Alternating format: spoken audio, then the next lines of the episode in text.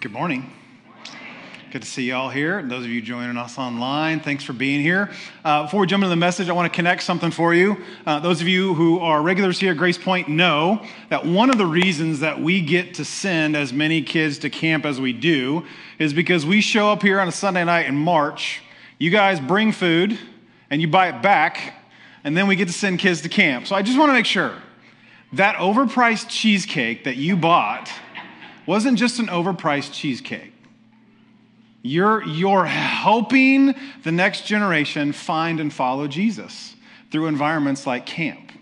So, as expensive as it was, as foolish as you felt for spending $400 on a cheesecake, I just want to point you to the reality that God still works in the next generation. He's doing wonderful things, and we get to invest in them by giving Pastor Faith and Pastor Jake resources uh, to be able to do this kind of thing. So I just want to say thank you again for being a kind of generous church um, that gets to send kids to camp, and we see 12 of them fall in love with Jesus and change their life for, for the rest of their life. So thank you for that. And you also need to know this it's not just the teens, but it's also the kids. We have two kids that are going public through baptism next service. Um, so again, it's, it's, it's a part of who we are as a church. We want to continue to invest in the next generation. Don't buy the press that God is done with generation X and Y, because he's not. He's still very much at work. And he's at work through his people, um, he's at work through his spirit, he's at work through his word and his church. Um, and I'm glad to be a part of a church that sees that and invests in that. So thank you for that. And I'll say that even after my kids are graduated and gone from high school. It's not just because they're there, okay?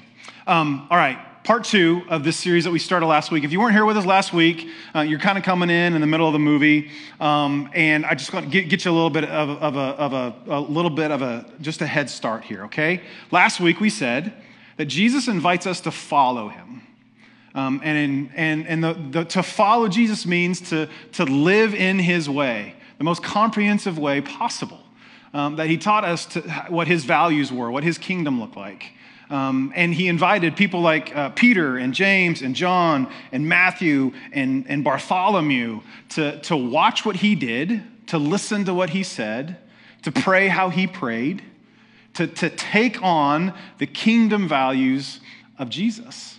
And, and as they did that, he wanted them to do all of those things, but he did all of those things in the context of this relationship that was characterized by following. And, and as they followed, they found themselves drawn to this, to this second step, our word for today. It, it's believe. Um, and it wasn't necessarily believe in a set of theological principles like we think of it. Um, it, it, it was to believe in the person of Jesus, to believe in who he claimed to be, the unique Son of God, and that he did what he actually came to accomplish, something on their behalf. Another way to think about this um, if you want to know what I believe, like really believe, come spend time with me 24 7 for three years. Okay? And just so we're clear, that's an illustration, not an invitation. I'm just saying, if you want to know who somebody really is and what they really believe, follow them. Spend time around them. See what they do. See how they talk. All of those things. That's, that's what these guys did. And, and they didn't believe in Jesus because of a classroom setting or, you know, all of those educational places what, as, as, as young Jewish boys they would have gone through. That helped. But they started to believe when they got to know who Jesus really was and how he operated and how he thought and how he prayed and how he treated people by, by following him. They, they learned to believe by following. That's the pattern of, of the New Testament. That's actually the pattern of how it works even today. And even though that's a simple idea, like we can get that, we're going to look at a very complicated passage of Scripture today. Okay? If there are parts of the Bible that you think are difficult to understand, I am about to confirm your suspicion. Okay? Um, we're going to go slow. Take good notes, underline, highlight, do all that stuff. Go back and read the surrounding chapters when we're done. Um, uh, journal about it. Pray through it. Get out a commentary and read what people way smarter than me say about it. There's all kinds of ways to, to, to just chew on this. I've heard it my entire life. I'm still chewing on it. Okay? So it's complicated, yes, but but, but it, it's so, so good. And I'll also say this to, to those of you who um, find yourself skeptical. Maybe, maybe you're watching this online because you don't want to come to church. You're skeptical. Um, you have questions about Jesus. This is a great day for you to be here. It's a great day for you to be tuning in because the guy who wrote what we're getting ready to read wasn't just skeptical, he thought Jesus was a liar and a heretic and anybody who believed in him should be put in jail or killed. That's what he spent the first half of his career doing. He, he didn't believe that Jesus' teaching was just an affront to logic. He believed Jesus' teaching wasn't good for society at all. And then he had a personal interaction with the resurrected Christ. And he had a 180 degree turn completely changed. He went from persecutor of the church to one of the greatest missionaries and church planters of the church. Not simply because Jesus taught good things. Everybody believes Jesus taught good things. No, he came to the conclusion that Jesus was the unique personal Son of God and that he accomplished something on his behalf. So, he wrote a letter to some Christians in Rome, which is another insane story. How in the world did Rome ever have Christians? It was illegal to be, to, to be a Christian in Rome. It's 1,500 miles from Jerusalem, but there were enough Christians living in Rome about 25 years after the resurrection to write to them and explain the believe part. Explain that to me. How does that happen? Okay? So, Romans 3 is where we're going to be today. If you want to find that in, in your Bible or your mobile device, um, some scholars believe this is the most important passage in the entire book of Romans. Uh, Martin Luther said this passage was the chief point of Romans and even the whole point of the Bible. Another, another scholar, Leon Morris, said this is possibly the most important single paragraph ever written. So even if you don't believe it, I think you should pay attention to this. I think you should pay attention. So, some of you are going to recognize some of this part, some of you won't. But here we go. Romans chapter 3, starting in verse 21, says this But now, that means here's something new. But now, apart from the law, and all the Jews went, Whoa, whoa, whoa, whoa, whoa, whoa, whoa. What do you mean apart from the law, Paul? You, you, you, you can't disconnect the law from anything. You, you can't just throw it out the window. And Paul's saying, this is new. But now, apart from the law, the righteousness, underline righteousness, highlight righteousness, put, put, a, put out to, the, I want to define righteousness for you real quick, just so you'll always know what righteousness means. You're not going to find this in the dictionary, probably won't find this in a Bible dictionary. This is just a real simple definition of righteousness. Righteousness is a right standing with God. It's a right standing with God. In the New Testament, that's almost always what it means. It means a right standing with God. And let me tell you about you. I don't I might not even know you, but let me tell you about you. You want a right standing with God. You want a right standing with God, even if you don't understand what that means. Even if it's not a, a felt need every single day of your life, you want a right standing with God. You want God to look at your picture on his fridge and say, I'm so glad he and I are good. I'm so glad she and I are in a good place. You want that. And if you don't want it today, let me tell you when you will. When you're on your deathbed and you're hooked up to all the machines and your friends and family are around you and, and you've got a cross, you got a Star of David, you got your lucky coin, you got your rabbit's foot, you got all the stuff because you don't know what's on the other side, and you want whoever's meeting you on the other side to have a smile on their face. You will want in my, my, my term, you will want a right standing with God in that moment. You'll want that. And here's why. Rest of the verse. But now, apart from the law, the righteousness of God has been made known. Now, for us, this is old news. For that first century audience, this is, this is new because up until this point, especially Jews, they thought you maintained a right standing with God by keeping the law of Moses. right?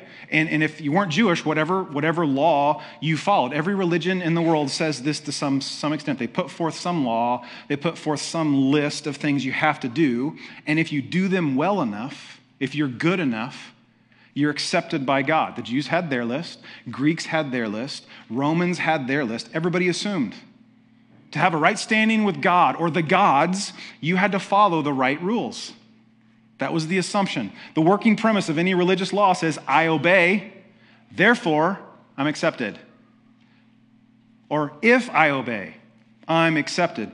Paul spends two entire chapters explaining why that way of thinking falls short of the human sin problem. He, he, he, sent, he spends two chapters saying that can never save you.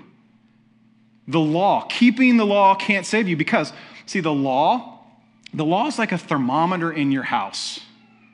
It can tell you what the temperature is, but it's not a thermostat that changes the temperature.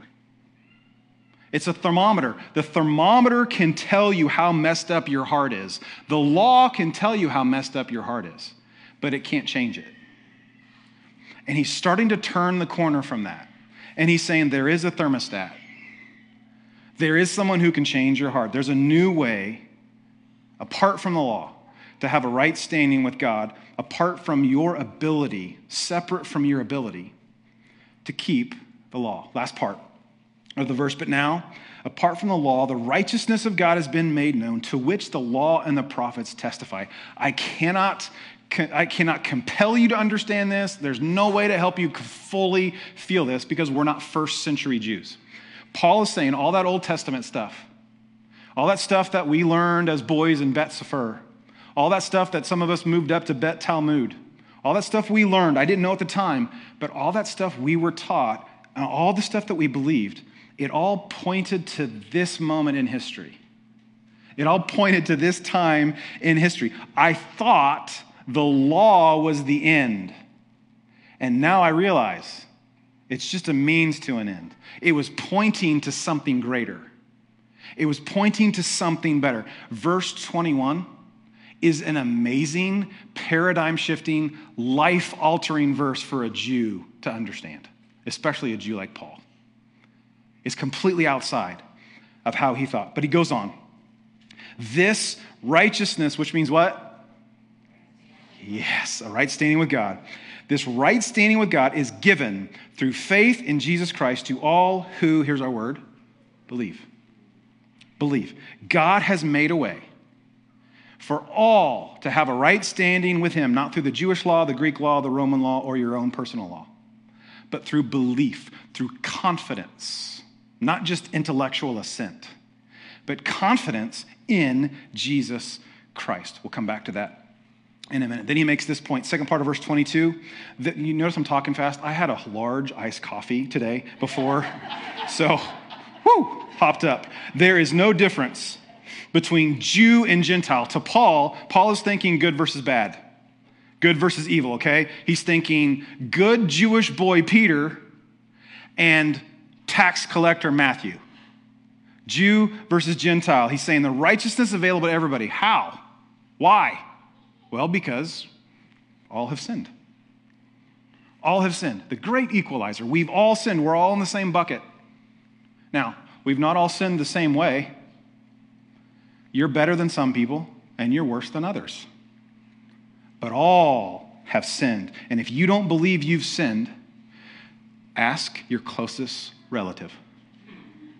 They'll give you examples. They got some stories, right? And you have stories and examples and illustrations for them. We've all sinned. Paul says, look, from God's perspective, this is huge. Nobody is born with a right standing with God.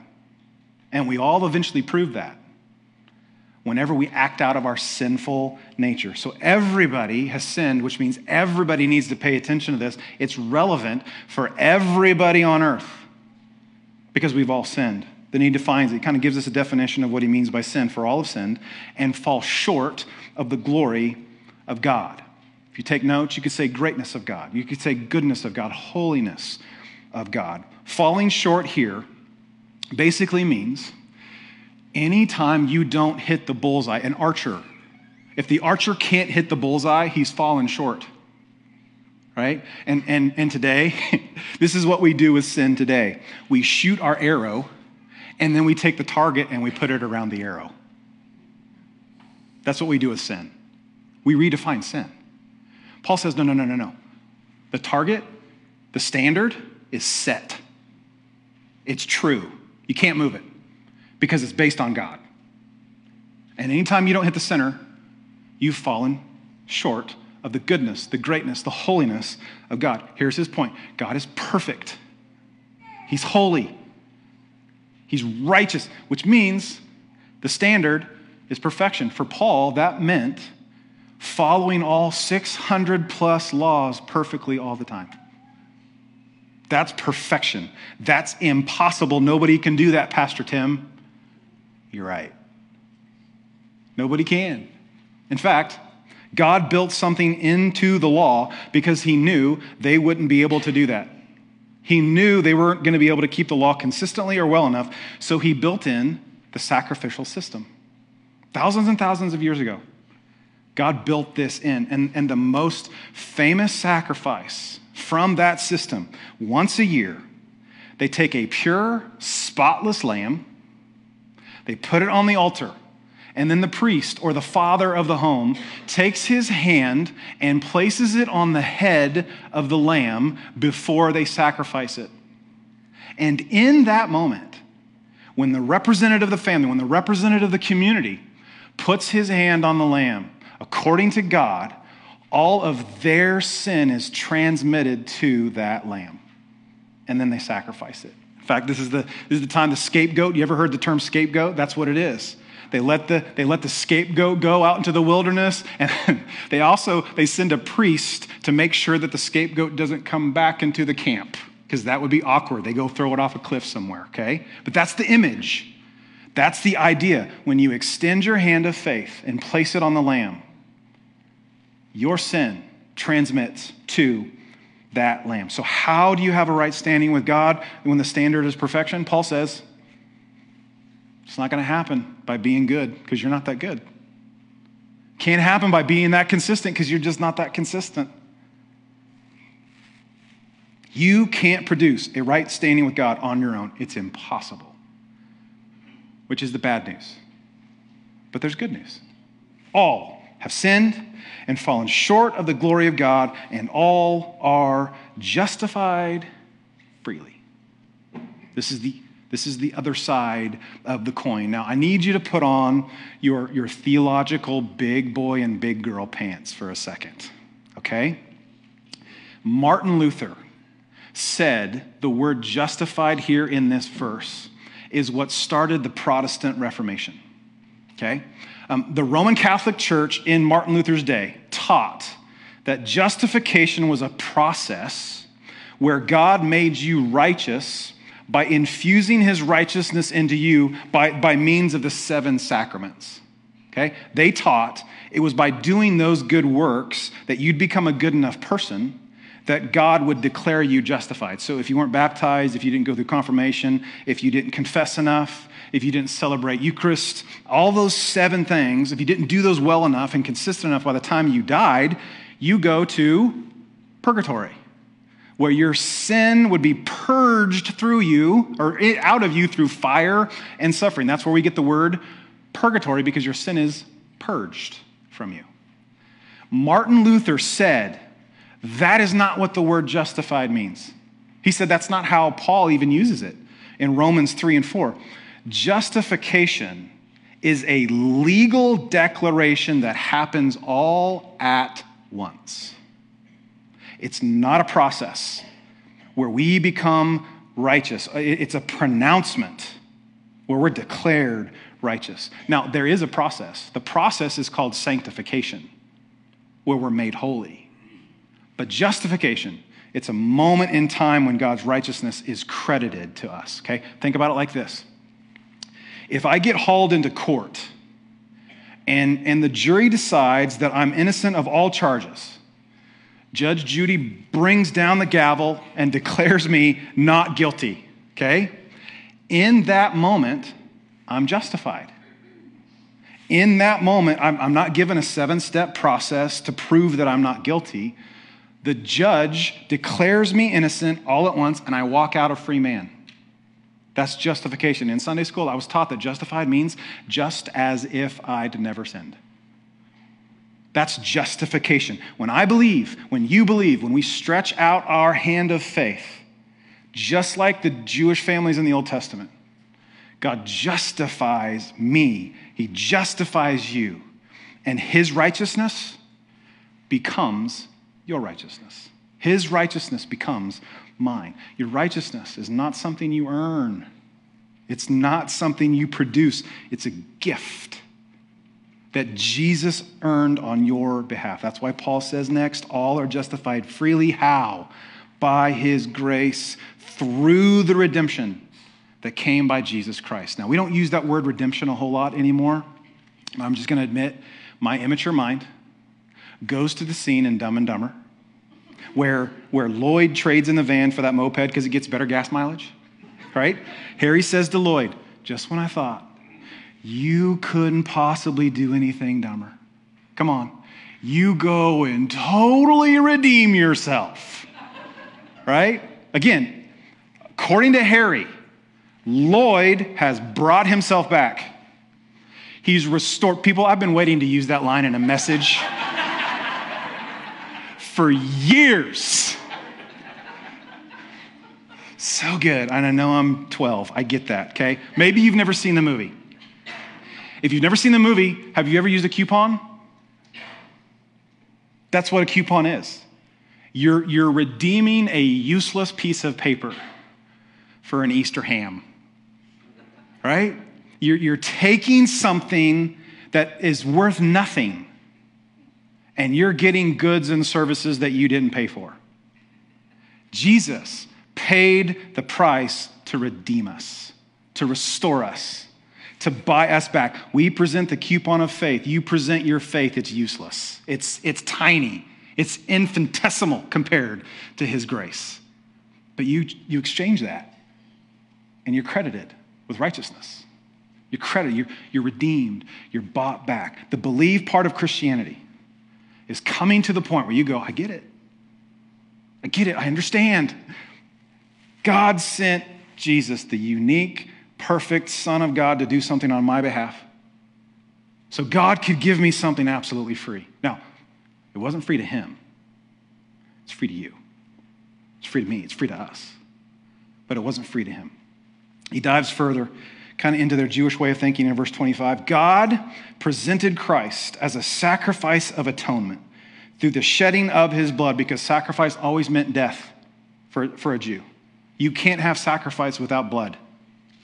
You can't have sacrifice without death. To be received by faith. He did this to demonstrate his righteousness because in his forbearance or his patience, he had left the sins committed before unpunished. He's answering a question that you've probably asked before. All those first century Christians are going, okay, what about all my relatives that died a year before Jesus showed up? What about Moses? What, what, what, about Abraham? I mean, those, those guys never knew Jesus. What about the people of faith in the Old Testament that died before Jesus showed up? The, the, the sins of the Old Testament saints had never been paid for, they'd been unpunished, they'd been passed over. What about them? Paul says here's, here's, here's some great news the sacrificial lamb was a symbol of what God would ultimately eventually do. In his infinite mercy, he took the death of Jesus and he applied it not only to you, not only to the future sins that will be committed, he applied it to the sins of the people who had faith in him in previous generations. And you say, How in the world does that work? I don't know. I just know that that's how it worked. And then he, Paul, Paul goes on, that's not his main point. He did it he applied the death of Jesus to all those sins. I love this part to demonstrate his righteousness at the present time so as to be just and the one who justifies those who have faith in Jesus. Paul says, Look, see, God, this is the part that we don't like, but you need to hear this. God understands the ramifications of sin. God understands the weight the consequence of sin way better than we do. And he didn't say, okay, let's, let's just dumb it down. Let's, let's make evil good. God can't do that. Psalm 89 14 says that, that justice and righteousness are the throne of God, are the foundation of the throne of God. God cannot dumb down. For him to be righteous, for him to be just, sin has to be punished. And we can't even imagine what God sees on a historical and global scale. But when he saw the injustice in your sin, when he saw the injustice in my sin, the justice in him said, I gotta do something about that. Sin can't go unpunished, wrong can't go unaddressed. Something has to be done. And you know what? That's in you too. That's, that's in me too, because there's things that we see and we go, somebody needs to do something about that. That, that cannot go unpunished. And when it does go unpunished, it just bothers us. It drives us crazy. That's the thumbprint of God in your soul. Because we were created in his image. And on a grand scale, on a historical, worldwide scale, God says, something's got to be done. So he was the just. And he was the justifier. This is the good news. This is the gospel. There is a way to have a right standing with God, not through your performance, through what Jesus did on your behalf. God was the just. Something's got to be done. God was the justifier. He did it. God was the just. Sin has to be addressed. God was the justifier. He addressed it.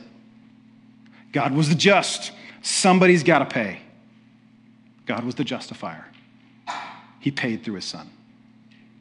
He's the just, he's the justifier. Now, again, here's what I know about you you want to be justified, you want to be redeemed.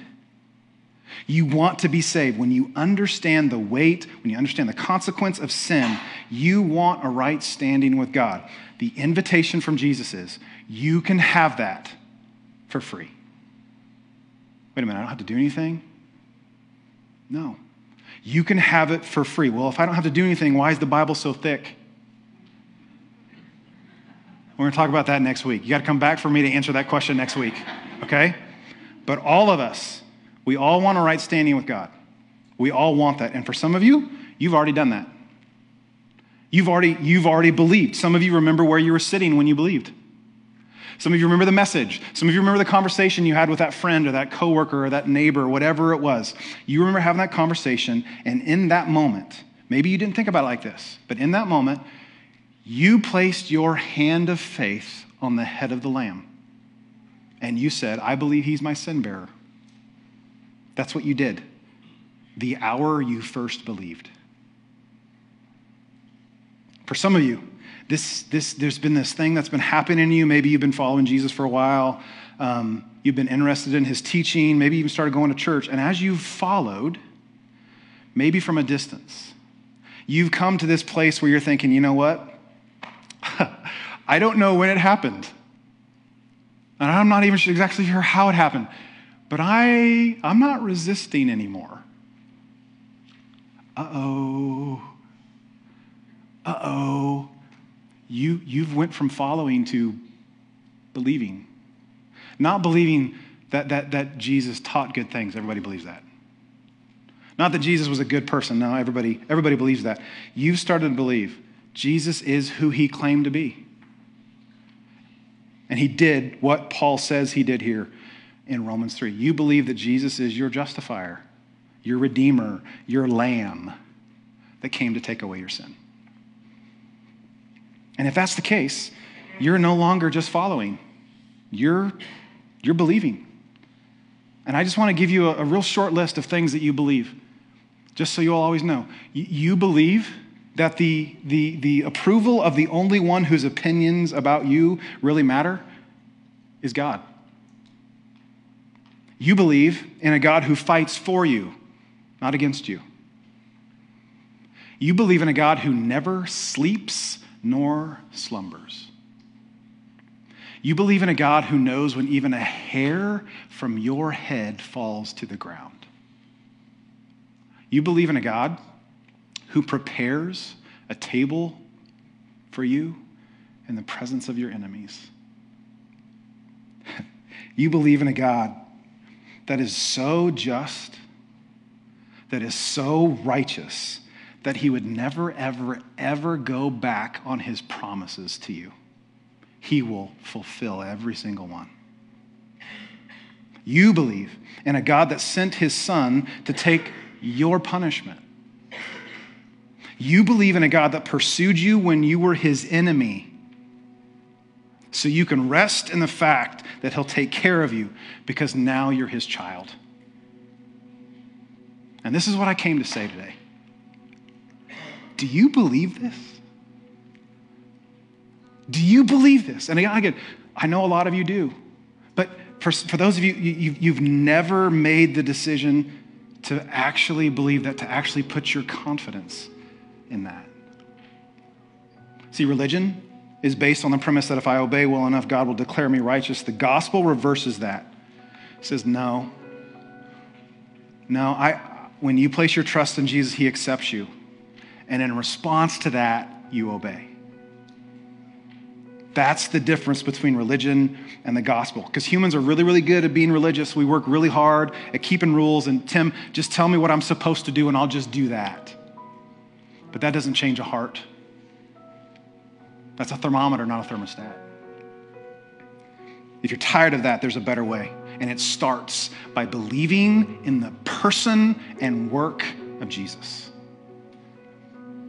And I, I, I, wonder, I don't know, I wonder if some of you are ready to do that today. And I'd love to help you with that. So I want to pray. I want us to bow our heads and pray this together. If, if, if, if you'd say, I've never, never thought about it like this, I've never put my trust in Jesus, sometimes I'll have people repeat a prayer after me, but instead of that, here's what I want you to do I want you to picture Jesus on the cross. Engage your imagination. Use the movie, the painting, the picture, the sculpture. And if you've never believed, if you've never taken that step, if you've never thought to take that step, I want you to picture yourself reaching out your hand and placing it on his head. You don't have to say a word. You're reaching out your hand of faith. You're believing he is your sin bearer. You're believing his death covers the sin that separates you from him.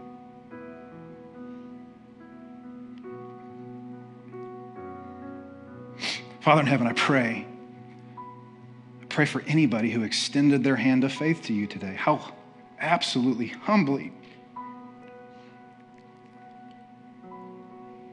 to share this experience with them.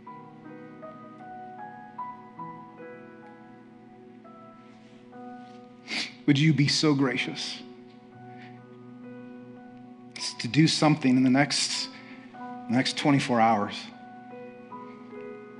Something that just confirms the decision that they made, that they would see something, read something, hear something, have a conversation that confirms their belief. And as they, as they follow, as they continue to believe, God, I pray their confidence in you would grow deeper and deeper, that their belief in you would become richer and richer. And I'll, I'll say this for all of us, those of us who've believed for years or decades, thank you. Thank you, thank you, thank you for not sending us a list. Thank you for inviting us to follow. And as we do that, we find ourselves believing we, we believe that Jesus is, in fact, the unique Savior. We believe that He did, in fact, do what we could never do. He made a way. And God, that and that alone is the fuel for our obedience. God, would you help us with this? Would you continue to work? Would you continue to sanctify those of us who have already been declared in a moment? That we're righteous before you because of what Jesus has done. He paid it all. All to Him we owe. And I pray all these things in his amazing name. We pray all of these things in the name of Jesus. And all God's people said, Amen. Amen. Hey, if you did that, if you extended your hand, I want to encourage you slash challenge you. Tell somebody.